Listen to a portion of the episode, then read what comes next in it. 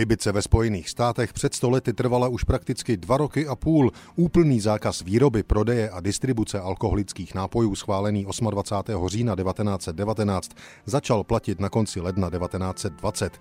Na začátku července 1922 se ukazovalo, že spotřeba alkoholu ve Spojených státech poněkud poklesla, ale za cenu skvělých časů pro černý trh, pašování, násilnické gengy a domácí výrobu destilátů, často mizerné kvality a zdraví nebezpečných. Přesto ale američané s prohybicí ještě souhlasili. Dokládá to i článek v českých lidových novinách z 2. července 1922.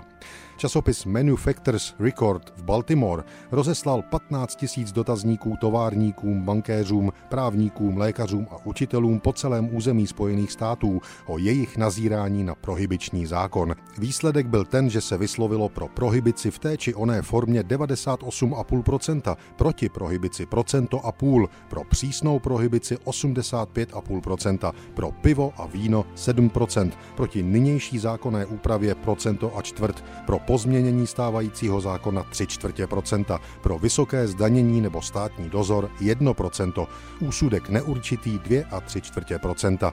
Pro návrat ke starým poměrům vševládnému salúnu nebylo jediného hlasu. Třeba by se mohlo mít za to, že mezi prohibicionisty jsou i tací, již si libují kvetoucí podloudný obchod a jimž propašovaná whisky chutná tím více, že jest ovoce zapověděné.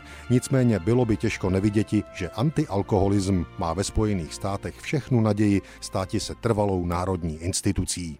Jak to s americkou prohybicí nakonec dopadlo, víme. Hlasy volající po jejím ukončení se začaly ozývat až za deset let, počátkem 30. let. Konec znamenalo až rozhodnutí federálního soudu v roce 1933. Právě před stolety ale měly Spojené státy k takovému verdiktu ještě hodně daleko.